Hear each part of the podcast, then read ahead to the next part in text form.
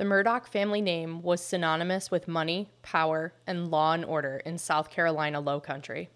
Paul Murdaugh, the youngest son of attorney Richard Alexander Murdaugh, had a reputation for using his family's clout to consistently avoid the consequences of his own actions. But when Paul Murdaugh crashed his father's boat in February 2019 in an accident that claimed the life of 19 year old Mallory Beach, Paul's luck ran out. The Beaches family's subsequent pursuit of justice for their daughter would be the catalyst that ultimately led to the downfall of the Murdaugh empire. I'm Marina. With me, I have my best friend Laura, and this is Grim.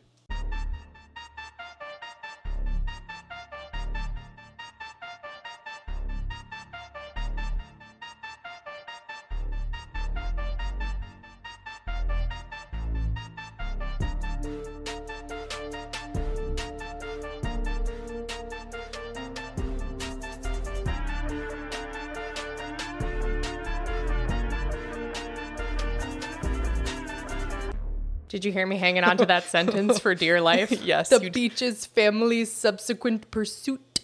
it does sound like you are very rich when you're saying it, though, when you say it that way. Subsequent pursuit of justice. the pronunciation. That was a great intro, though. Thank you. You have me interested. It's very interesting. I had several people ask me to cover this Yes. case since it's been all over the news. Um, for this case, I watched The Murdaugh Murders, A Southern Scandal on Netflix, which it was very well done. I also listened to a lot of the trial testimony and the Dateline special called Dark Waters. Ooh. Mm-hmm. Before we start, I want to give a big old Patreon shout out to our yay. newest Patreon gremlins.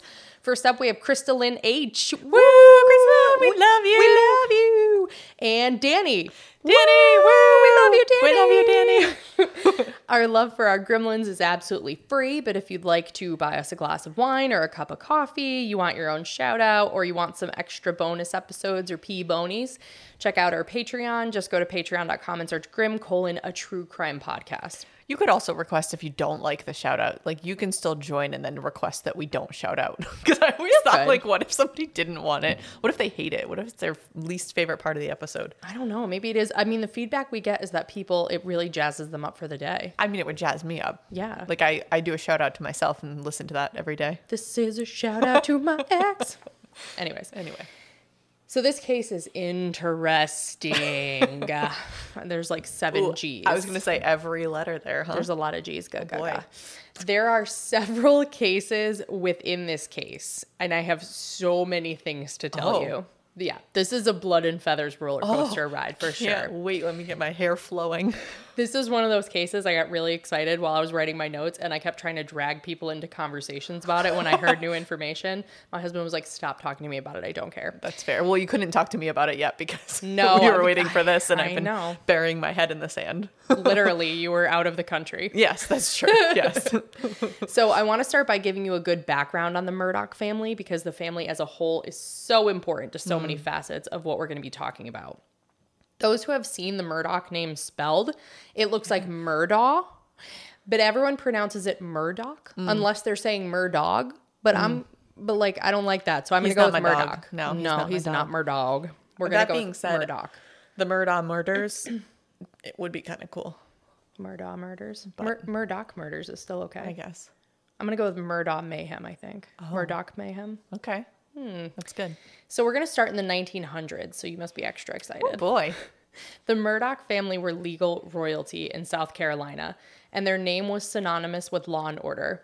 From 1920 to 2006, a member of the Murdaugh family served as the solicitor for the 14th Circuit, which is an elected prosecutorial position that leads the prosecutions in five counties in Southern Carolina, which was known as Murdaugh Country. Wow. And just for those of us not around the legal circuit, does is that meaning like the district attorneys or or whatever attorneys that are trying people they this he oversaw them? Yes, prosecuting state cases. Oh, so we don't have like district attorneys in Connecticut. We have states Yeah. attorneys. But yes, Okay. the lead attorneys overseeing all the other prosecutors. So he had a lot of power. Kind of a big deal. influence. Kind of a big deal. And their legal empire began with Randolph Murdaugh Sr. After graduating from law school at the University of South Carolina, Randolph Sr. opened up his own firm in Hampton, South Carolina in 1910. The story goes that Randolph and his family were so well known for their legal practice, they never even put a sign up. People just knew who they were and where to go. Wow. Randolph Sr. practiced civil law with the firm, but in 1920 he became the first Murdaugh elected as solicitor, a job he would hold for almost two decades. In 1938, Randolph Jr.'s son, Randolph, aka Buster Murdaugh Jr., graduated law school and joined the family firm. When Randolph Sr. died two years later in 1940, Randolph Jr. was elected and took over as solicitor and served for 46 years until he retired in 1986, the longest term of any U.S. solicitor in history. He probably would have served longer if he could, but he had to retire because no one could be solicitor past the age of 72. Wow. Randolph Jr.'s son, Randolph Murdaugh III. You might you might be sensing a pattern. Just a little. Yes. it's a, a family oh, tradition. here we go. He joined the firm back in 1964 and then was elected as solicitor in 1987. Are we using the word solicitor because it's, well, I know that it, at least I thought that it was synonymous with lawyer in the UK. But is it like, does it mean something specific in the United States? Not in the United in this district, the solicitor is the head prosecutor. Like that's his title. Fascinating. He's Okay. the solicitor. Sort of like if you are the state's attorney for New Okay. Haven, like Okay. you are the head state's I see. attorney. But there are other state's attorneys. There's deputy assistant it. state's attorneys, senior state's attorneys, supervisory state's attorneys. I'm just fascinated that they specifically call it solicitor, which again, I understand where the word comes from. But Right. gosh, I'm listening and learning. So much to My learn. favorite. So uh, the Randolph III served until 2006, but the Murdaugh family's reign in the solicitor's office ended with him. In 2006, a non-Murdaugh was appointed solicitor, and I know what happened. Randolph Murdaugh III named his son Richard Alexander. Got kicked out of the family. That's it. Had Richard Alexander been named Randolph Murdaugh IV, he would have had a different legacy. Seriously. Yeah. Right? I'm just kidding. There are other reasons I'll get into later. Richard Alexander Murdaugh is more infamously known at this point as Alec or Alec Murdaugh. Again, I don't know uh, what is with like them changing the rules of pronunciation for the English language. The Alec might be a um, accent thing. I'm not sure. Maybe if you say it fast enough, no one will know which one you're saying. Alec, maybe that's what's happening.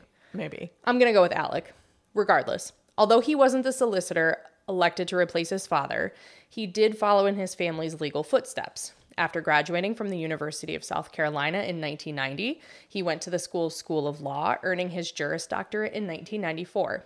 Alec went to work for the family firm that had become known as Peters, Murdaugh, Parker, Eltzroth, and Detrick, uh, which is PMPED. E And I kept thinking, I'm a motherfucking PIMP. I was just wondering how the other guys got in there. I I'm just maybe they were associates that worked their way up to partner. Maybe all their first names were was it Robert? No. Well, Richard. Rich, Richard. And Right. Randolph. Right. Randolph Right. and Richard. Randolph was the one I was thinking of. So maybe all of their first names were Randolph. Maybe. were- you know, that's They how they were allowed. grandfathered in. Yeah. In addition to working at the firm, Alec also volunteered as an assistant solicitor in order to spend more time with his father. But Alec was primarily a successful plaintiff's attorney, helping his firm bring in millions of dollars in legal fees. Alec was well regarded in the legal community and was even the president of the Trial Lawyers Association. It seems as though his position as an assistant solicitor wasn't a big time commitment since he only tried about five cases over two decades with that title. But despite the lack of prosecutorial work, Alex still took his volunteer position very seriously. Seriously enough to carry around his solicitor badge and get blue lights installed in his firm vehicle. I'm sure that had nothing to do with traffic Mm-hmm. conveniences. Uh huh. Yeah, the local sheriffs told him that he could do it. So, I mean, why wouldn't he? That's fair. Yeah, the family was connected. And the Yeah. badge, I mean, I get it. Like, we all know that a badge carries weight, and the prosecutors in Connecticut get badges too. I'm sure they put that right on their dashboard if they ever get pulled over, you know? So I get it. I don't get the blue lights, though. I don't know if that's like a north versus south Yeah. thing, but I don't, I don't get it. Alec met his wife, Margaret Kennedy Branstetter, Mhm. aka Maggie, during his time at the University of South Carolina, and the two were college sweethearts. Maggie had attended high school in Pennsylvania, but her father's company relocated him to a job in South Carolina, so Maggie enrolled at the local university in 1987. She graduated in 1991, and her and Alec were married on August 14, 1993. Their first son, Richard Alexander Murdaugh Jr., Starting a new tradition. yep, whom they called Buster, was born in 1996, and their second son, Paul Terry Murdaugh, was born three years later in 1999. yeah, I guess you can't name them both Richard. No, you don't Sucks normally for the see second that, kid- right? second kid, though. Well, you could though. Couldn't he be Richard Alexander the third? I actually don't know if the second and third imply just of the family or of a generation. Oh, I don't know. Oh, I feel like maybe it's of a of a family. I don't know. I can't think. I I don't think I've ever seen that with like t- two siblings having no, the same. that'd be pretty funny though. It'd be kinda Richard, come in here. well, you would call. You'd have like Buster and Dick. yeah. Buster Dick. Dick, Bu- Dick, Buster, get in here. Buster Dick. I barely know her. so funny. This is my favorite joke, always and forever. Oh man, funny. Maggie wanted a big family, but she was incredibly sick during both of her pregnancies. Aw. So they decided to just cherish their two boys and called it quits after mm-hmm. having them. Maggie was an outsider in Hampton, not having grown up there her whole life like Alec, but she was friendly enough. She was described as friendly but stuck up, basically. they were like, you know, she was super nice and but she adjusted quickly to the money and power that Oh. came with the Murdaugh mm. name and thought she was better than everybody else. I feel like I would too. I'm just Yeah. kidding. so she's like a she's like a friendly, bless her heart, nose up in the air kind Yeah. of person. Yeah. The Murdaughs lived a very comfortable life, if you can imagine, and owned several homes. But what must have been the boys' favorite was their home in the outskirts of Hampton, South Carolina, on Moselle Road, known as Moselle Farm. Moselle Farm is an over 1,700 acre farm, and it has all of the amenities a Southern boy could dream of. 1700 acres. Mm-hmm. That's so many acres. See, I'm glad that you said that because you are from a place where there's land, and normally you and Colby are like, "Oh, well, that's nothing." Because I grew up. Yeah. That's a lot of acres. I think Colby was on like 28 or something like that. And that was a lot. And like, I, I bet your neighborhood isn't even 1700 acres. It, that's a lot of acres. I have no perception of distance and size and plot size and I only know acreage. That's it. Like, if you gave me driving directions and acreage, I would be okay. But when they're like 500 feet, turn left, I'm like, okay, next turn, I guess. and when someone's like you go north and I'm like okay who do I look like Sacagawea like no tell me tell me if I'm headed towards the McDonald's or the Chick-fil-A that's all I got Uh, so Moselle Farm had all the amenities. It had two miles of river for fishing and kayaking, and hunting amenities, including dog kennels, a skinning shed, and turkey and deer for on-site hunting in the woods surrounding the property. There was also a custom-built home on the property and a landing strip and hangar. Does that help you understand how many 1700 It's, acres it's a lot. It's a lot, but I think a lot of it was probably was in the woods too. Are you using Google Maps? I, I was going to Google how many football fields in an acre, but then I would have to do the uh-huh. math. So I, I wasn't going to tell you yet because that's going to take me a second. okay, I did check, and it is about an acre is about a football field. So 1700 football fields, which is a lot. That is a lot of. Well, if you're interested, it was recently listed for sale at 3.9 million dollars. That's it. Up here, it would be way more. I mean, there were some murders on the property. I was very invested in the property and completely forgot we were doing an entire episode. It has a history. right. It has a history. right? Oh, including the the um, landing strip and hangar was probably from the prior owner who was suspected of being a drug smuggler. Oh, so that would that would be convenient to have your own. I literally strip. wrote that's convenient, super convenient to have your own landing Okay. strip. So now, now that we can imagine the size, we can move on. Huge. it's huge. huge. It's the, huge. The biggest property. the biggest, the biggest and best property. So both of the boys were clearly loved by their parents, but Paul felt that Buster was the favorite. Mm. Paul felt that his mother favored Buster throughout their life, and that Buster solidified his place as the Golden Murdaugh son when he decided to go to law school to follow in his father's footsteps. I mean, he kind of had it set up for him having the family name. He did. Well, it, it changed from Randolph to Richard. Well, still, but, he has his dad's name. exactly. Yeah. exactly. Paul wanted nothing to do with that life, which bless his heart, I would Mm-hmm. have counseled him the same. he felt like he was a disappointment to his family, and as a result, Buster was the one to get his mother's love and attention. Or so he felt. Hmm. Paul filled the maternal void in his life with the love of Gloria Satterfield, the Murdaugh family's housekeeper who basically raised Paul. Hmm, this is like a movie. Like you would write a script of a movie. This is made for TV. Wow. This story. Yeah. This is like when you watch a movie and it's like love, sex, drugs, scandal. like that's that's this movie. Wow. movie. Except it's real fucking life. Awful. Paul loved Gloria like a mother and even had a picture of her in his wallet. Oh. Gloria Satterfield had been working for the Murdaugh family since around 1998, so two decades. Hmm. She was a second mother to Paul, but she also had two sons of her own, Tony Satterfield and Brian Harriott. When she wasn't working for the Murdaugh family, she spent her downtime with her family. Once in high school, Paul found another woman to love. He began dating Morgan Dowdy in her junior year of high school. Morgan's family was incredibly down to earth. They were originally from Long Island, which is very much not the South for anyone who doesn't know. Morgan's dad worked as a landscaper and her mother was a nurse in a prison. So Wow. blue collar. Yeah. Very different from the Murdaughs, and the families didn't spend much time together. It could have gone either way though, depending on where they were from in Long Island. Very On true. Long Island. Very true. The Murdaughs lived the life of Riley, and Morgan became part of that life when she hooked up with Paul. As Paul's girlfriend, Morgan got to go on expensive trips with the Murdaughs, including to the Kentucky Derby, the Final Four, and deep sea fishing for marlin in Guatemala. Okay. yeah. Some perks. Along with the fun came the drinking. Morgan said the drinking culture was prevalent in the Murdaugh family, and Paul Murdaugh was a drinker from a young age. Hampton County had a yearly watermelon festival, and Alec would offer handles of alcohol to the law firm partners' teenagers during the festivities. Oh my.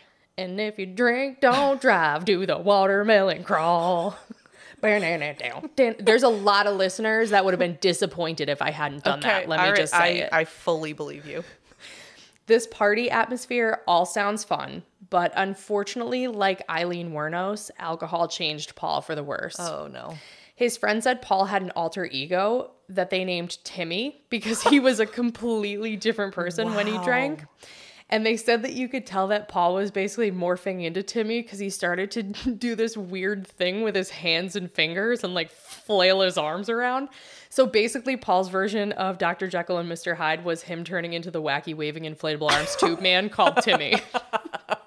I'm really sad though because I was like really rooting for Paul through this first descriptor. No. But no. Okay. No. No. No. So alcohol made him a dick, but you know his friends still hung out with him. Yeah. because he was fun, I guess. Yeah.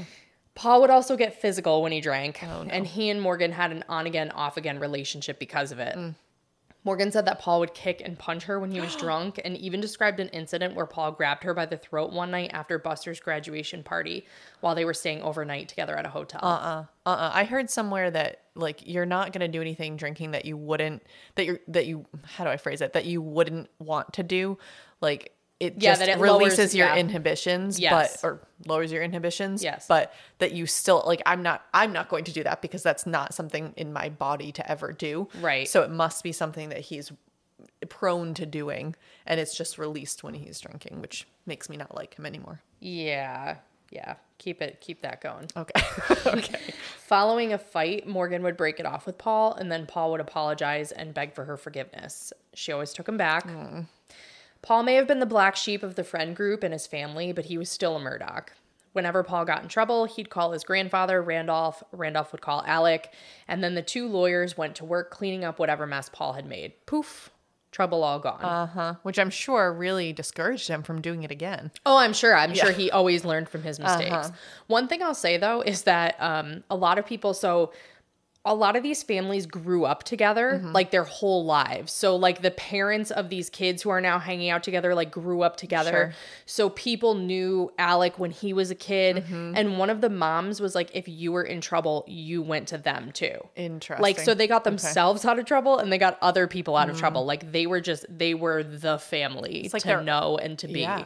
It's like their own compound almost Right. amongst all these families. It's crazy. Well, because they ran the state's office Yeah, for so true. many years, they have connections in law enforcement. I mean, like they just they run the town. Ugh, which is the foreshadowing of of why this is so bad is There's really a lot of yeah, problems. Yeah. A lot of problems. So, as a great example of one of these situations where Randolph and Alex stepped in, Morgan said in December 2017, after Paul had been drinking at a Christmas party, he was driving him and Morgan home and he lost control of his truck driving around a curve. The truck tipped sideways and it, beer cans and guns were thrown all over the interior of the vehicle, which is just chaos. Why? Why the guns? You're in the South Okay, and okay, he's a hunter. You just have Oh, gun. okay, You just have all guns right. in your Yeah, truck all the time. Yeah, goes well with beer. Yeah. Paul and Morgan weren't badly injured, but they had crashed. So Morgan pulled out her phone and began calling 911. Mm. No, no. no, no, no. Paul grabbed her phone and threw it as far as he could. He then immediately called Randolph, and Randolph showed up right away with Alec and Maggie. The three worked quickly and started cleaning out the guns and beer cans. And one of the Murdaughs asked Morgan why she would have tried calling 911 because she could have gotten Paul in trouble. Oh my god. Moral of the story protect the family at all Oh, costs. I can tell. Gloria Satterfield told Morgan that she knew how Paul was and she had to love him how he was or walk away. That's probably good advice, actually. Yep. But Gloria wasn't around to see Morgan finally stand up oh, for herself. No. On the morning of February 2nd, 2018, Gloria was walking up the brick steps to the Murdaugh family home, McDonald's cup in one hand, purse on the other arm, just like she had done hundreds, maybe thousands of times before. But something happened and Gloria fell backwards, hitting her head. No. Maggie found her that morning bleeding and mumbling on the brick steps. Oh. Maggie called 911 and told the operator that her housekeeper had fallen and an ambulance arrived to take her away. She was unresponsive at the hospital, suffering from multiple rib fractures and a subdural hematoma. Uh, Rib fractures? She I guess- fell okay, back on the steps. Oh, so I oh, think oh, the okay. step, if you Yeah, fell yeah, hard yep, enough. Yep.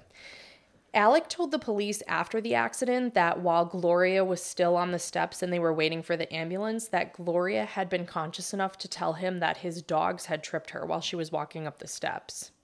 Strangely enough, those who had been there that morning confirmed that Alec wasn't. Regardless, Gloria's siblings surrounded her in her final days, but she never truly regained consciousness and she died from her injuries on February 26, 2018. I wonder what the liability difference between your dogs tripping your housekeeper and killing her versus her tripping on your stairs and dying. I wonder what the difference is there and if that was very strategic. I don't know if it had an impact on the insurance mm. policy, but we will be talking about an insurance policy. Perfect. We'll get there. Perfect. We'll get there. Naturally, that's where my mind had to go. Yeah. There's there's lots of insurance involved in this one. Wonderful. So much insurance. I feel right at home. Gloria's death did nothing to improve Paul's drinking or behavior. Paul continued to drink and party with his friends, including a group of five other teenagers who were all connected in one way or another. So, Paul grew up with a guy named Anthony Cook. Anthony said Paul was wilder than most, but he was a good friend and had a great heart. But Anthony's parents told him to be careful around Paul. They warned him that if he wanted to go out and party with him, that's fine, but if they ever got in trouble, Paul would never suffer the consequences, but Anthony would. Yeah. Anthony's cousin Connor received the same warning from his parents. Anthony Cook was in a relationship with Mallory Beach. Mallory and Anthony had known each other and been friends since they were little kids, but as they got older, Anthony realized that he had feelings for Mallory. They made things official on New Year's Eve 2019. He said he had already loved her for years and said when he asked her to be his girlfriend, he knew that they were going to get married someday. Oh, that's so sweet. So sweet. Mallory was best friends with Morgan Dowdy, who was dating Paul, and also with Miley Altman, who was dating Anthony's cousin, Connor Cook. Mallory and Miley had been friends since pre K. Mallory walked up to Miley and said, You're pretty. And that was it. They were best friends since. Cute. Which is funny because that's how, basically how I made my friends. Um, Colby and I were placed together in college orientation, and I was like, "Hi, you're my best friend now." Uh-huh. And I did the same thing to my best friend Kate from law school. I Yeah. sat down next to her, and I was like, "You're the first person I saw. We're best friends now." Okay, thanks. How did we become friends? Through Colby, Did you adopt me? I I must think have. you did. Yeah. Yeah. I And you don't met remember. Colby through the sorority. Yes, that I remember. And then we worked in the learning center together. Oh. And now we're best friends. so much singing. I just got I got a song in my heart. A song in my heart. Is there a song about that? I got a song in my heart now. there is now. Yeah. Miley and Mallory met Morgan later in life. Say that 10 times fast. the girls were out and they saw Morgan, complimented her shoes, and that was all it took, too. When girls connect, they connect, mm-hmm. period. Mallory got along with Paul okay, but Miley hated him. Morgan, Miley, and Mallory all worked together at a store called Retail Therapy. So the girls would often see the aftermath of Paul's emotional abuse of Morgan. Mm-hmm. Morgan would get to work and she'd be crying, and the girls would tell her to leave Paul. Mallory would send Morgan uplifting messages to remind her that she was an incredible person, just being supportive of Morgan in whatever way she needed. So sweet. Mallory could really light up a room and cheer No, others no, up. no. I'm pretending that I didn't recognize the name from the intro, and I'm just listening to this nice story about these girls and their niceness. She's so Light. nice. She lit up a room. No, no, no. On February 23rd, 2019, there was a local oyster roast going on that evening, and the three couples planned to go. Anthony hadn't wanted to go, but Mallory really wanted to and successfully changed his mind with some puppy dog face level begging. Connor and Miley were going as well, and Paul guilt tripped Morgan into going by telling her all of her friends would be there. Around 6:30, the group met at Paul's grandfather's fishing cabin on the Chechessee River. The group made a stop at Parker's Kitchen in Ridgefield, South Carolina, where 19-year-old Paul bought beer, hard seltzer, cigarettes, and gum on his mother's credit card using his 22-year-old brother's photo ID. Perfect. Hoisting his illicit purchases triumphantly overhead once out of the store, Paul returned to his group of friends and they headed to Paul's boat, ready to party at the oyster roast, which started at 8. The cooler was stocked with alcohol bought by Paul and Miley at Parker's and whatever alcohol Mallory and Anthony had brought with them. Paul drove and parked his boat at one of the docks near the cookout. He started the night by immediately funneling six natty ices, so casual. Perfect. And then to captain a boat. That's that's really perfect. Yes, Okay. yes, definitely recommended. Yeah. hmm Nothing bad can happen. No. The group of teens continued to drink for about four hours, grabbing beers and seltzers from the cooler they left on the boat. Around 12, the group was preparing to leave. Several people had offered to drive them home and counseled against driving the boat home. It was cold for South Carolina, and it was a dark winter night, and they'd all been drinking, but Paul would have none of it. It was obviously a terrible idea, but they all got back on the boat anyways. The boat didn't have running lights, so the teens had to take turns holding a flashlight up in the darkness. This is one of those moments where we're just going to stop and talk about how teens' brains are not fully developed and they don't adequately consider the possible consequences of their actions. Yep. And what makes that worse is early drinking.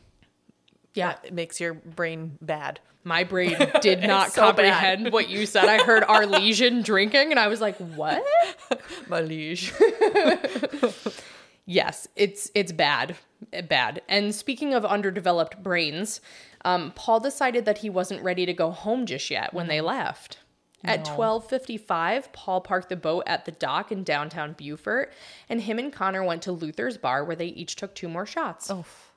The others didn't want to go to the bar, but there was no talking Paul out of it, which is incredibly obnoxious to basically hold your friends hostage. Yeah. But I don't hold my friends hostage personally, but I do always think that karaoke is a good idea by the end of the night, whether I'm drunk or sober. That's a that's a grim fact about me.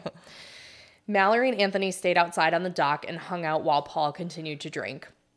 They were still in the honeymoon phase of their relationship, so they were happy for the time alone. By the time Paul left Luther's bar and they were ready to leave, Paul was Timmy. I'm sure Paul was Timmy well before this mm-hmm. moment, but there's video proof at this point. Paul had flipped a chair on his way out, What? and video surveillance of Paul on the dock shows him raising his arms and spreading his hands in that weird drunk way that Paul slash Timmy does. I'm really gonna need to watch that video after. It's just like a weird, like finger spreading. do, just do you know what it makes me think of? Because I'm sad Colby's not on to get my stepbrother's reference. But when um when Mr. Doback goes into the dinosaur, he's talking at the end when they're, that they're at the Catalina fucking wine mixer, and he's talking about how he just wanted to be a dinosaur, and he's doing the, the Yes, arms, just like, that's a weird, yeah, it's just like weird hand arm movements. I don't know. I just I think of the wacky waving inflatable arms too, man. yeah. But yeah. So the group knew Paul was in no shape Mm. to drive and elected either to have Anthony or Mm. Connor drive or just get an Uber. Mm-hmm. Paul was pissed and said he refused to leave his boat there and he was driving, period. No one else was going to drive his boat. At that point, any of the teens could have continued to refuse to get on the boat, knowing Paul was incapacitated, but they all got on the boat. It's just such a teenage, as you said, it's such a teenage decision. Right. Like you're not thinking it through. You think you're invincible. Nothing Yep. bad has ever happened Yep. before. Like why Exactly. why would anything bad happen now? Like just Yep. it's a very teenage Ugh. decision. Once on the boat, their concerns were validated by Paul's continued erratic behavior. Anthony said when Paul gets extremely intoxicated, he doesn't like to wear any clothes, so he had stripped down to his boxers by that point. Wow. I feel like he's Will Ferrell in old school. Where you We're going streaking. everybody's going streaking and there's no one behind him. Yeah. Anthony offered again to drive, and the other teens continued to say that someone else should be driving the boat. And Paul would snap back, This is my fucking boat, and I know this river. You aren't driving my boat. Paul was zigzagging all over the river, going in circles, and kept just walking away from the steering wheel. oh my god. Connor would grab the wheel when Paul walked away, making sure the boat stayed upright. Yikes. There was just yelling and anxious energy on the boat. Paul started yelling at Morgan, asking why she didn't have his back. Morgan told Paul that he was acting crazy, and he said, You know what's crazy? Your dad not making enough money to support your family. What a dick. That hurts my soul for Morgan, and Yeah. fuck Paul. Yeah. Like, what an entitled little rich kid dick to say that. It everything about him screams that because he's never had consequences. He's like even the flipping the chair like really bothered me for some reason just because it just shows complete disrespect for where he is and what he's doing and just assumption that he will have no consequences. That's just what that screams to me. and a lack of respect for others' that's what I mean. Exactly. Yeah. Yeah. Yeah. 100%. Ugh. Morgan was already crying at that point, and then Paul called her a whore, spit on her, and slapped her in front of all of their friends. Tensions continued to rise, everyone fearing for their safety, while also telling Paul his behavior was not okay. Connor was starting to get really scared and told Miley he loved her. Oh. Paul pointed at Mallory like he was going to start yelling at her, and Anthony warned him against it. All of a sudden, Paul slammed down the throttle on the boat, and Anthony was thrown down. He grabbed Mallory and pulled her into his lap because he felt like that was the safest place for her. He put his foot up to brace himself and pulled Mallory towards him. The boat slammed into the, into the bridge on Archer's Creek, and Mallory and Anthony were ejected into the dark waters below. Paul was crawling onto the shore, and Anthony grabbed him and slammed him against the dirt. He said, Are you happy now? Then Anthony assessed his surroundings and realized he didn't see Mallory. Oh no. Miley ran out of the water asking where Mallory was. Morgan was still in the boat screaming as her hand had been caught between the boat and the bridge. Oh my god. Connor had hit his jaw and was bleeding from a deep gash on his face. Anthony dove back into the water, frantically searching for Mallory, but the current was strong. he stayed in the water as long as he could looking for her. Connor called 911 and he just sounded so dazed. Morgan was screaming, It hurts, it fucking hurts. Yeah. When the police showed up, the first thing Morgan said was, Please tell me you found Mallory. Oh. Anthony and Paul ended up on the top of the bridge with the officers. Anthony was extremely upset and agitated given the situation and the fact that Mallory was missing. Paul's only concern was to call his grandfather and kept course. saying that everything was going to be okay. Oh, Oh, I'm so angry at him. That pissed Anthony off even more. Anthony was screaming at Paul that Mallory was missing, and Paul was smiling. Ugh. In dash cam footage, you can hear Anthony screaming at Paul, You're fucking smiling like it's fucking funny. My fucking girlfriend is gone. Hope you rot in fucking hell. Good for him. He said he saw red. I I am shocked that he I'm sure there were a bunch of police so he couldn't, but I'm Right. shocked that he didn't attack him. I think he wanted to beat Yeah, the shit out of him. absolutely. But I think he was also injured and dazed and confused, course, and yeah. there were a lot of police And officers not in the fun way. No, no, no.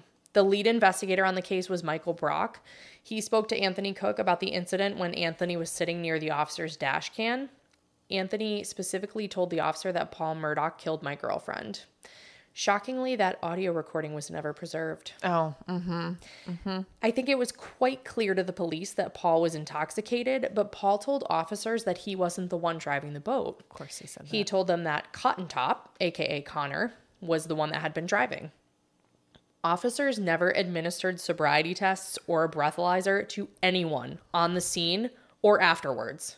I'm shocked that it was not to anyone. Right. I'm not shocked that they didn't test Paul. Paul. But I I can already feel that I'm going I mean obviously with the setup of of the influence and the family and everything, I knew it was coming, but I'm going to be so angry through this whole case. You are. You really are. Oh, I'm pre-mad. That's that's my go-to. I know. Just, just get it out now. Yep. Get it out now. There were Parris Island Police, Beaufort County Police, and Department of Natural Resource officers involved, and no one was going to point the finger at Paul Murdaugh. I was thinking that too. Like even even if the cops did everything, it, like Anthony and the other kids are going to have a hard time standing against uh, Paul and the family because they probably will ruin their lives. So if, if he later says, you know, I'm I know he was driving, I know he had taken all these shots and done all this stuff, and he was acting blah blah blah. Like th- maybe they're going to prevent him from ever having a job, Right. or something. Yeah, So- they could ruin your life. Right. They have that oh, influence. God, what a nightmare. It is a nightmare. Anthony had called his parents and they came out to the bridge. His mom realized that Mallory's parents weren't there and she didn't want to make that call. Mm. No one wanted to make that call. Mallory's parents weren't called until 4 a.m. They were told there was a boating accident and that they couldn't find Mallory. Mallory's parents went to Archer's Creek and Anthony was still there. Paul, Connor, Morgan, and Miley had gone to the hospital by that point. Anthony's shoulder was injured, but he refused to leave until they found Mallory. Mm. The police brought search and rescue out right away. By 5:30 a.m., they had a dive team in the water, but the current was very strong. They wanted to bring in a helicopter, but they couldn't because it was too foggy. So they were just doing the best that they could. Connor called his father from the ambulance to let him know he was being taken to the hospital. Prior to arriving at the hospital, Marty Cook received a call from Alec, who told them that Connor was the one driving the boat, and don't worry, we're going to take care of Connor. Mm. We've got it. Uh-uh. At the hospital, the teens were treated for their injuries. Morgan's hand had been crushed in between the boat and the bridge. The skin of her hand was peeled back from her fingers, and she needed sutures to put it back in place. Connor had the large gash to his face and had also fractured his jaw. Miley thankfully did not suffer any serious injuries. And neither did Paul that I'm aware of, probably because he was absolutely shit faced. Yeah. yep. He was over the top drunk at the hospital. And of course, Randolph and Alec showed up to the hospital ASAP, and Alec went to work. Although not acting in an official capacity, Alec had his solicitor badge hanging from his pocket on display. I can't. As if they didn't know who he was anyway. Right. Like that was definitely just a reminder. Right. Alec kept Paul from being interviewed that night by the Department of Natural Resources officer Austin Pritchard, who was there to interview the teens. Alec intercepted the cooks when they got to the hospital and told them again that Connor was the one driving the boat and that they would take care of him. He said, with all the judges and law enforcement they know, don't even worry about this. And while Connor was being wheeled away for an x ray, Alex caught him and he leaned over and whispered in his ear, Just be quiet, shut your mouth, don't worry, we're gonna take care of you. Unreal. Piece of shit. It, I'm so mad. it makes I'm, me really mad. I'm just also any of these cases where people are just completely powerless is so upsetting to me because I think like I so firmly believe in authority and organization and and hierarchy and all of that and it just falls apart when you can't trust anyone and you're just stuck between a rock and a hard place or a boat and a bridge as it were.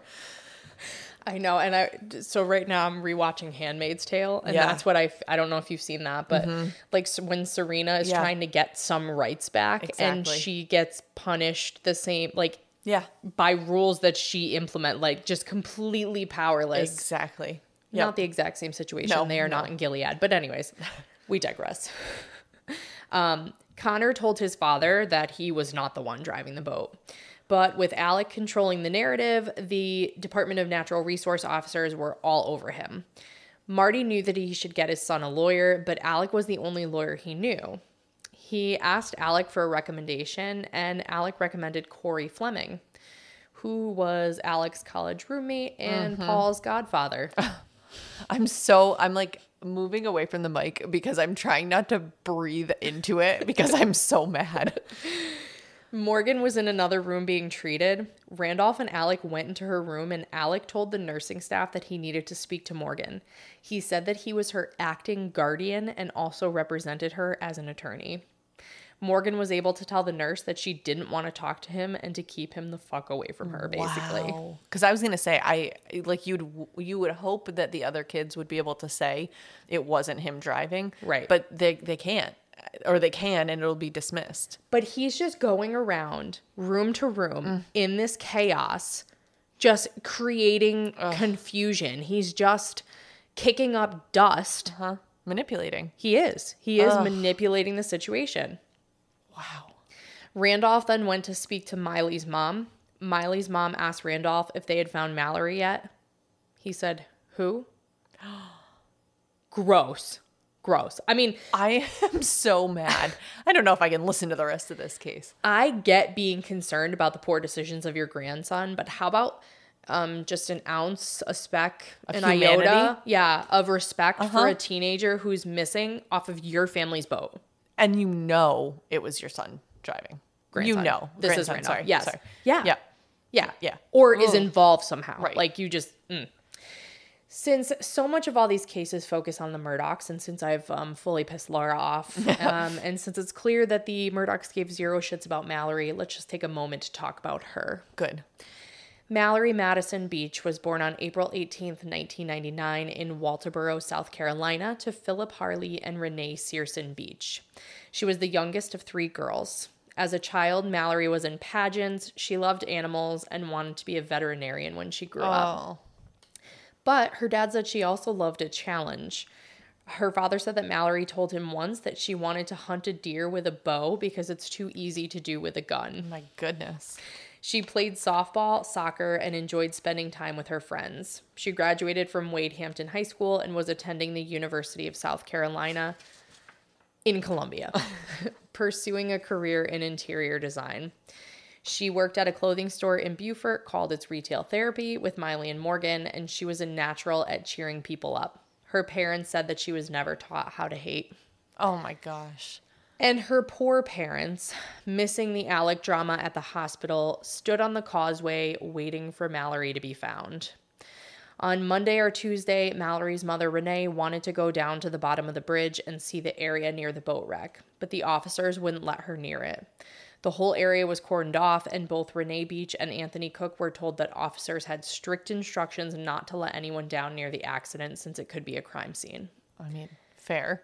If you were going to do anything appropriate with the evidence. Correct.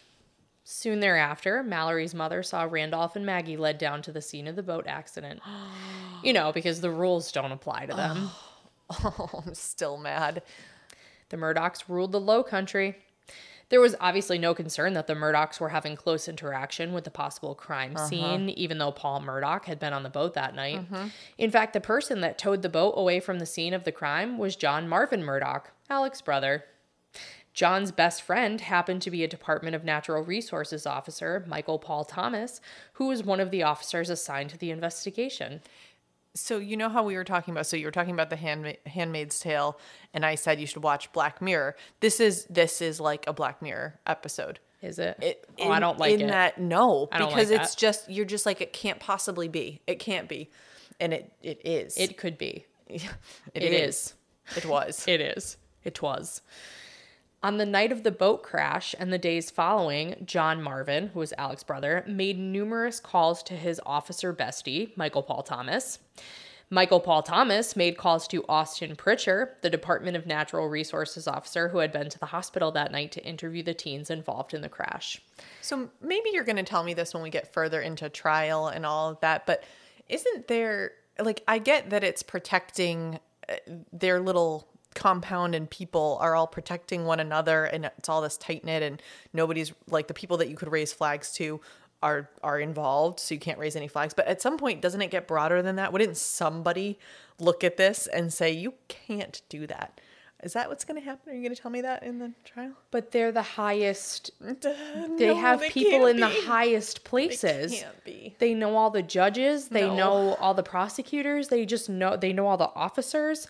That's just how it was. Oh, that's I just that's what I mean. Like it breaks my brain that there's that uh, they're they're all powerless. They are. Well, let me rephrase that.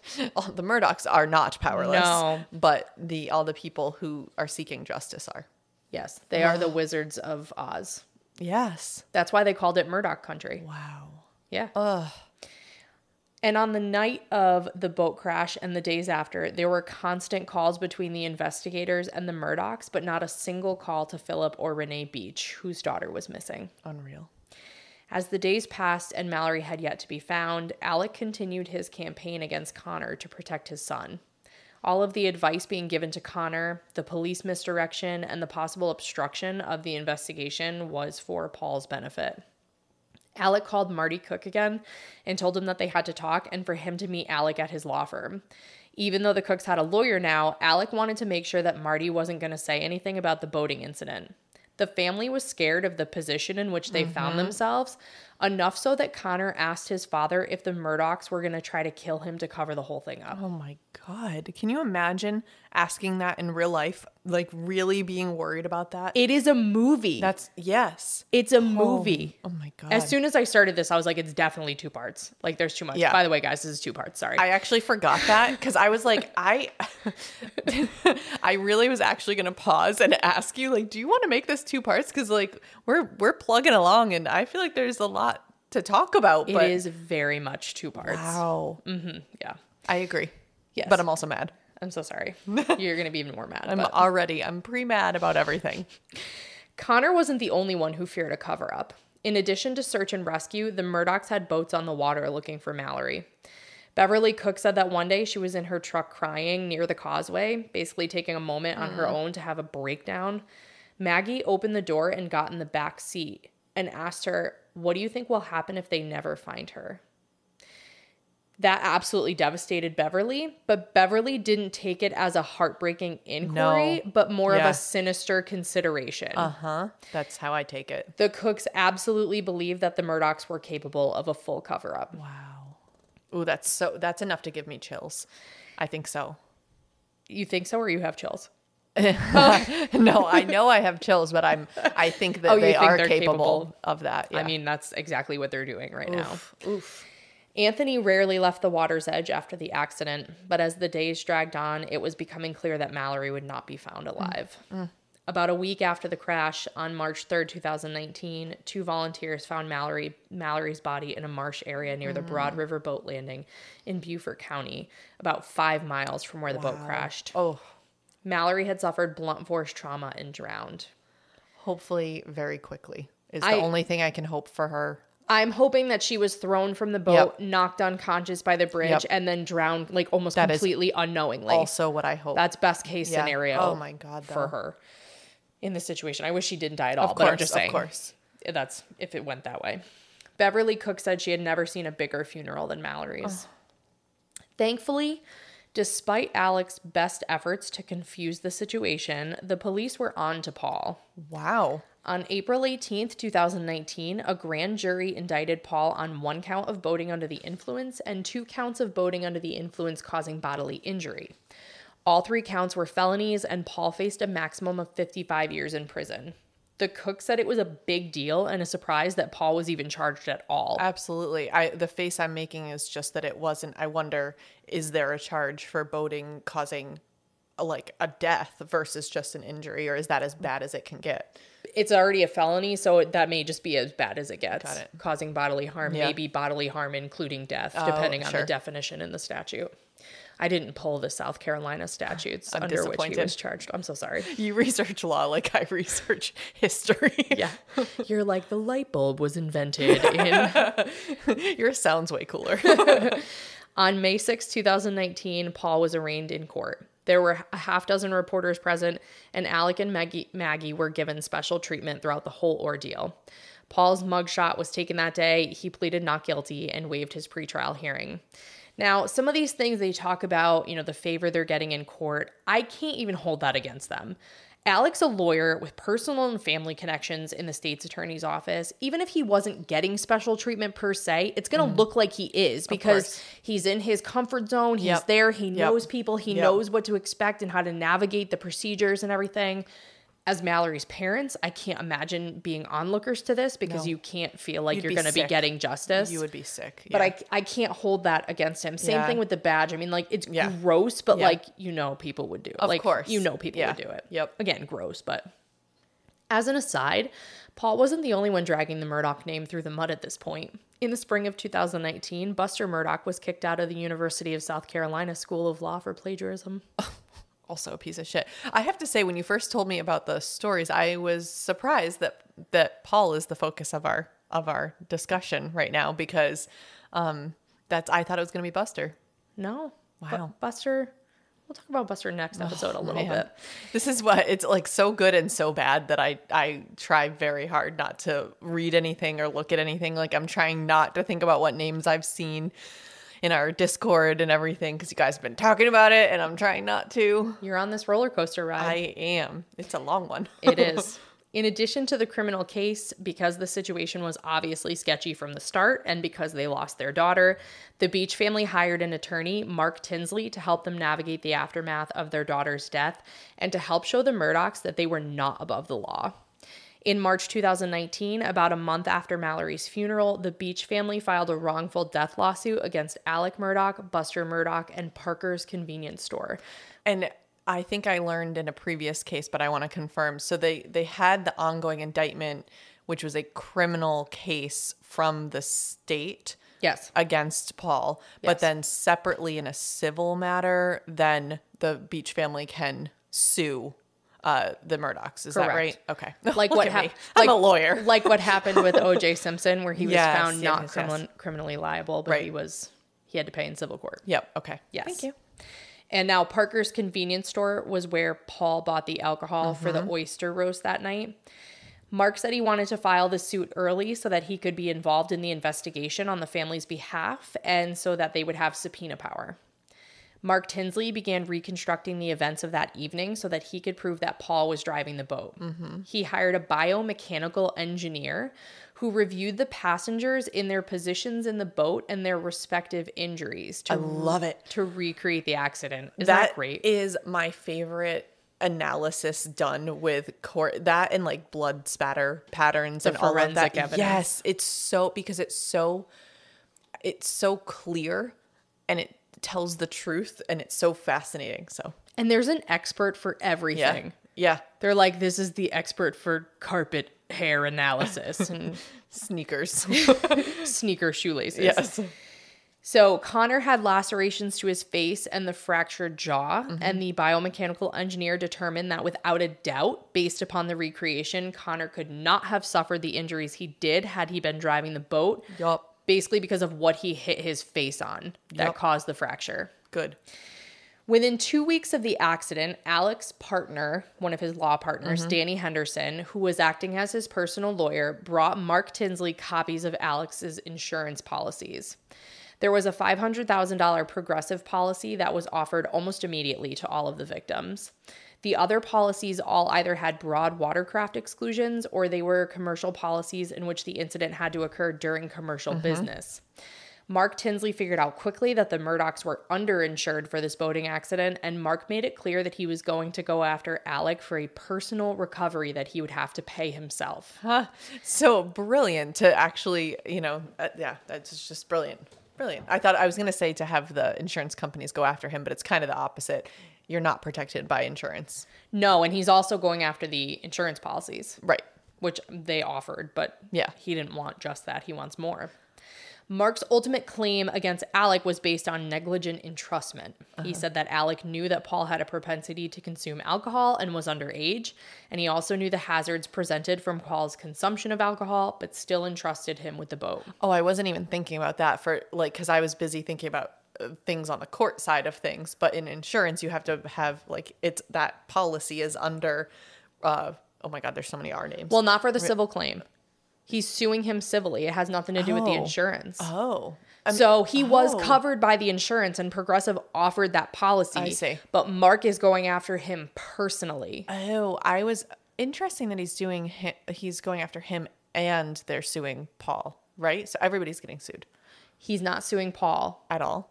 No, not in this lawsuit. He didn't go after Paul. Paul is oh, getting Paul is getting um the Just the criminal criminal case. suit, yes. Oh, I misunderstood. because- I thought that was yeah. Paul is essentially what you would call judgment proof Yeah. because he Yeah. is just a spoiled little rich kid who doesn't have a job or Yep. really a dollar to his name. But fascinating because that I would think creates way more. It, it must be such a different way to argue to have to prove that it's his father that was negligent. You know what I mean? Versus proving a person did something. Oh, right, because you, you he can prove that Paul was driving and was reckless and wrecked Right. the boat. But again, that's not where the money is. He's going after Wow. the deep pockets. Complicated. I know. Hmm. That's what lawyers do, man. Yeah, that's why I'm not a lawyer. They find they find the deep pockets. that's actually brilliant. It's so much more complicated than I would think. Right. Well, you can win cases against a bunch of people, but if they don't have a dollar to their name or True. a pot to piss in, it's not worth it. True. You know? True. It's Yep. like here, here's a hundred thousand dollars. They can't pay any of it. Yep. Like congratulations. And then you're out all those legal fees. And plus, he's got the criminal case is against Paul, so at least you're Right. getting so, hopefully Some we'll justice. see. So yeah, exactly, you'll get justice from that side, and then the money compensation side. And I think from Mark Tinsley's perspective, I think to make the Murdaugh pa- family pay in general Yeah. was justice. Yes, Because it didn't have to come from Paul as long as it hurt the family. Who arguably are the cause of all of it, Yeah. truthfully, because Paul is the way he is because of the family. Yes. And then the cover up is the way that it is because of the family. And the Beaches and Mark Tinsley did not want this to happen to another family. Yes. Oh, God, that's a good point. Yep. Alec wasn't ready to go down without a fight. Mark Tinsley and Alec Murdaugh were at the same fundraiser one night. They were in a room full of lawyers, and Alec went up to Mark and got in his face to say, What's this I'm hearing about what you're saying? I thought we were friends. Go away. Mark was not intimidated, and he said, We are friends, but if you think I won't burn your house down, I'm going to do everything that I can, and you need to just settle this case. Oh, hell yes, Mark. Yeah.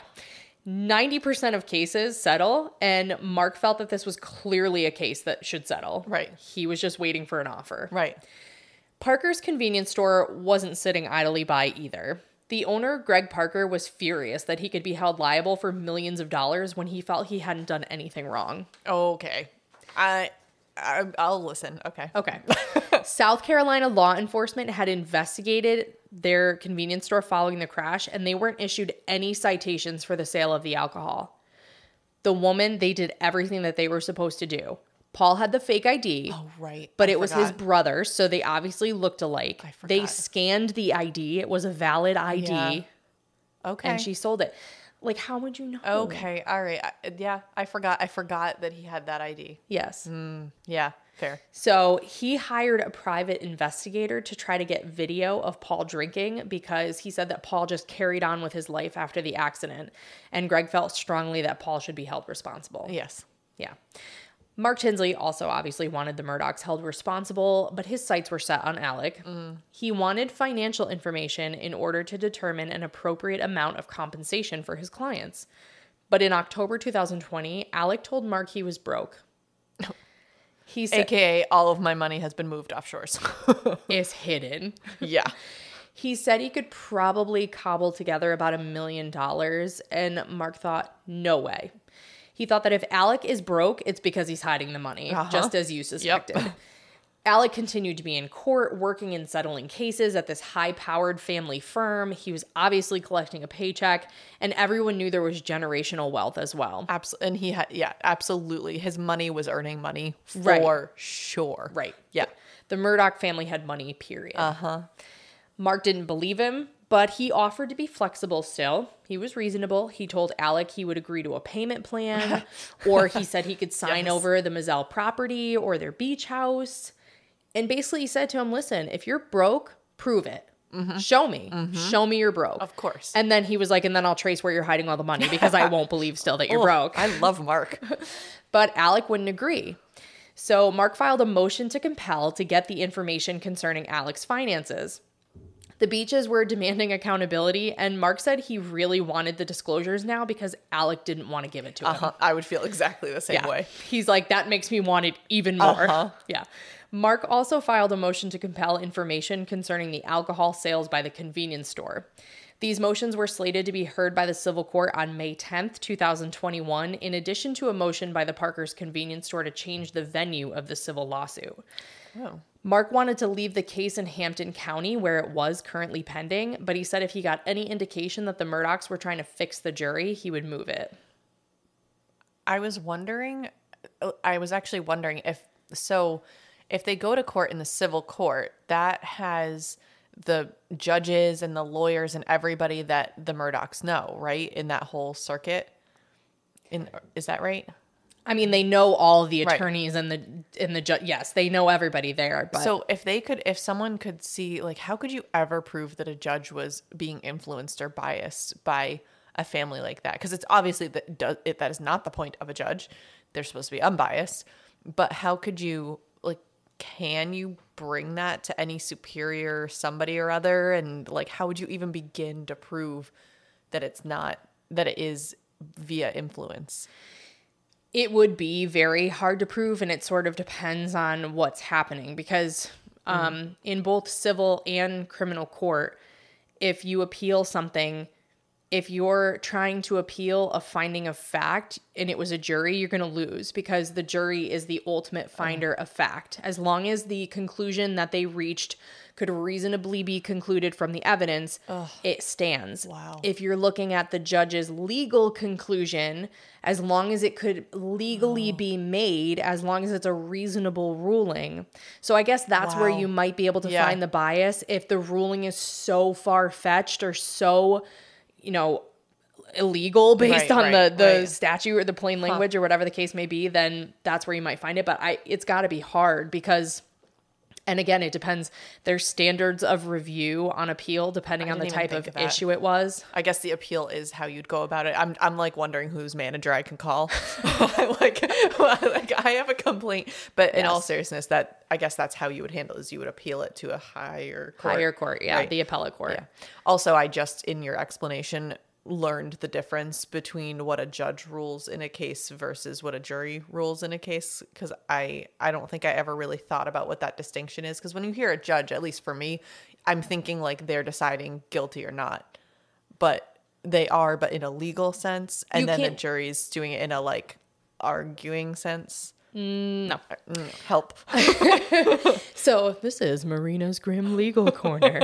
so like let's just talk through an example. So you're going to have different findings in a case. So would you prefer to talk about the civil case or the criminal case? criminal to start Criminal to start. Okay. but then I want to learn civil, and uh, so we'll we'll let you know at the end of this how long this is if you all want to skip by. But it's very interesting to me. So in a criminal case, if if you have a jury, the jury is determining the outcome of the case. They are the ones that decide whether the state has proven the elements of the law as the judge has instructed it.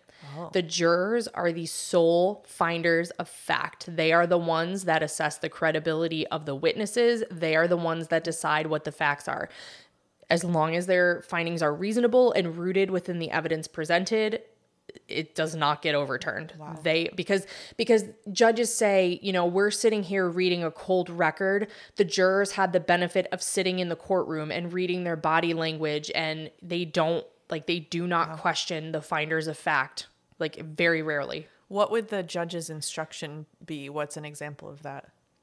there are jury instructions like there is a 500 page packet for connecticut and um, before before jury instructions are given the lawyers are given copies of the packets Wow. to go through. You can request additional instructions. So they'll give you you know they'll give you the definition of reasonable doubt. They'll give oh, you Oh, okay. the what the charge is what the elements are. They'll explain what circumstantial evidence is. Everything that you that a jury would need to legally know Wow. they define it for them so should we recommend they just listen to the to Grim instead? yeah And then they'll get yeah. it after like 50 episodes. Maybe the okay, perfect. And there's Okay, also that an sense. instruction that says don't listen to outside information. Right. You can only rely on what you hear in the courtroom. Isn't that terrifying? In just uh, like I'm just picturing myself, which I think I'm a reasonably smart person, listening to all of that, trying to consume all of that new information, and then having to listen through an entire trial that's probably very hard to to Right. pick up the root of what people are talking about, and then have to make a judgment or a call on Right. that is insane. So that's all in a criminal uh, case that that, all happens. That's in a criminal case. Okay. The same thing could apply to a civil case. They are also instructed and and then the in the um, oh, and then oh, and then an example of a judge. So you can also um, appeal uh, rulings by the judge. So, for example, if in the beginning of the case you file uh, an evidentiary motion, a motion to keep out a certain piece of evidence, and the judge says, no, it's coming in. You know, you can argue that that was prejudicial and that it influenced the outcome. And then there's like different standards of review on appeal that apply to that. So, certain things, if you have like in criminal cases, if you have something that's co- like a constitutional violation, um, the review will be, it's called plenary. So, the judges will disregard the prior rulings of the court and they will look at it basically with a fresh set of eyes. Versus when you have evidentiary rulings, most of those are abuse of discretion standards. So they will they err on the side of the judge unless there is cl- it's clear that they abused their discretion Sure. in making Yeah. that decision. Wow. You have so much information in your brain. And I mean that in the greatest compliment. Thank you. Um, I would like to pick out more. My next question is, um, by the way, this is this is actually just an interview, Yes, Laura yes. interviewing Marina. But so then the judge does the sentencing after. Does the jury recommend sentencing, or does it depend on case to case? The jury doesn't recommend sentencing. The only time the jury usually is involved in some piece of the sentencing is if you have um oh my gosh, what are they called? Like a sentence modifier. So there are sometimes where a um a sentence can be greater if there is a certain finding, like if they Oh. had a gun or if it's like a Aggravated something like there was in Aileen's wasn't or was it Aileen's? Yeah, like that it was aggravated and that's why they needed the death penalty. So that's what they were. That's what the, The- sentencing hearing was. my glasses just fell off. Yes, there there is um the death penalty is another one where the jury makes a finding Got it. With regards to the death penalty. But in terms of sentencing, that's the judges. Like the jury makes their finding and then Okay. the judge will have a, a sentencing hearing and sentence them. This would have been such useful information, like prior to episode what 55 or wherever we are because i'm thinking back on all of the cases i've talked about and i i'm just i well i'm not going to re-listen to them but i bet you i could have been clearer about what has happened or what was happening so Well, that's why I remember Colby saying once she's like, I don't like the court stuff. And I'm like, I love the court stuff. i love it i just don't understand it That's fair. so That's, how I feel when you and Colby talk to me about your jobs. that's fair too Yes. Uh, okay, so that was extremely helpful. Um, I forget why we why oh because I was worried about the bias of the judge. So it it could so it's actually that's interesting because it almost the judge is almost not who I'm worried about in this. It, it Well, that's oh, why they're worried about influencing the jurors. that makes way more sense because Right. I think I just always you know you always hear the judge is the one you know in charge Right. um so I guess I always thought of that but okay thank you that was want- very unless was very it's a helpful. bench trial instead of a jury trial in which the judge becomes the jury oh and then the judge What becomes circum- the finder of fact. You elect it. You elect to have a bench trial instead so of a jury wouldn't trial. Paul want that in this case? Because he probably knows the judge. Although the judge probably isn't. He's probably a good person. He or she is probably a good person and not biased. So maybe It- they don't want that. It depends on the circumstances of the case. People will choose a bench trial if there are very complicated legal Oh, um, uh, law legal laws. If there are very if like if there are very com- uh, complicated statutes that apply to the case and they don't think that a jury will understand the differentiation, or sometimes if you have a defendant that is very unsympathetic, if you have like a sex assault with a child or like something like that, like they'll the jury would not be able to see past. yes, yeah, you would yeah. want to pick a bench trial because you would af- be afraid that the jury was sympathetic. I think this has been my favorite segment of all of our episodes of Grim. I'm so glad. I'm. I'll. I'll make a little disclaimer. I'm a little rusty on some of like the appellate standards, but I think I gave you pretty good information overall. It's like it's like um, the Cliff Notes of law school, It's what you would get on like Wikipedia. but explained, and I don't have to read it. Yeah, so digest digest with caution. Yes, is what I'll Yes, say. yeah, you said by a lawyer, naturally. That's allegedly the law. It appears to be the law, but we'll see. We'll see. So Back, to the case. back to it. Hopefully, this was helpful for other people too. And if sure not, and if not, I think it was like what, like ten minutes. Skip ahead. So sorry. Mark wanted to leave the case in Hampton, but again, like he said, if he was sniffing out like a fix with the jury, he was going to bump it. One of Alex's attorneys needed the case continued, and the motion hearings were rescheduled to June 10th, 2021. On June 7th, 2021, Alec went to his office to prepare a financial disclosure in preparation for the hearing in a few days. Mm-hmm. That night, he went home and found Maggie and Paul shot to death on their property in Moselle. I did know that, but holy shit, I forgot in all of the focus on everything else. Oh my god, I completely forgot that there were other murders.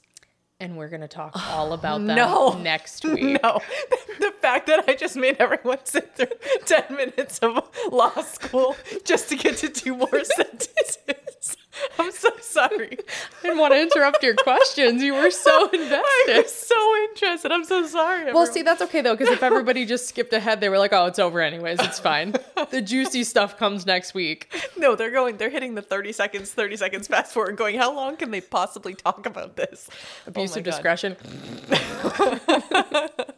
Oh man. Wow. Damn. Okay. So sorry. And we're not even recording part two tonight, so Laura has to wait too. Oh, I feel your pain, gremlins. Mm-hmm. If you're enjoying listening to Grim, please rate and follow us wherever you listen to podcasts to make sure you don't miss any episodes. If you listen to us on Apple Podcasts, make our day by leaving us a written review. You can find our page on Facebook by searching Grim colon a true crime podcast. If you want to subscribe to our Patreon, you can go to Patreon and search Grim colon a true crime podcast. Follow us on Instagram at Grim Crime Podcast for information on future episodes and case photos. If you want to send us a case suggestion or just say hi, or you have a question for Marina's Grim Legal Corner, you can email us at grimcrimepodcast at gmail.com. Listen, learn, and stay alive until next time because the future is grim.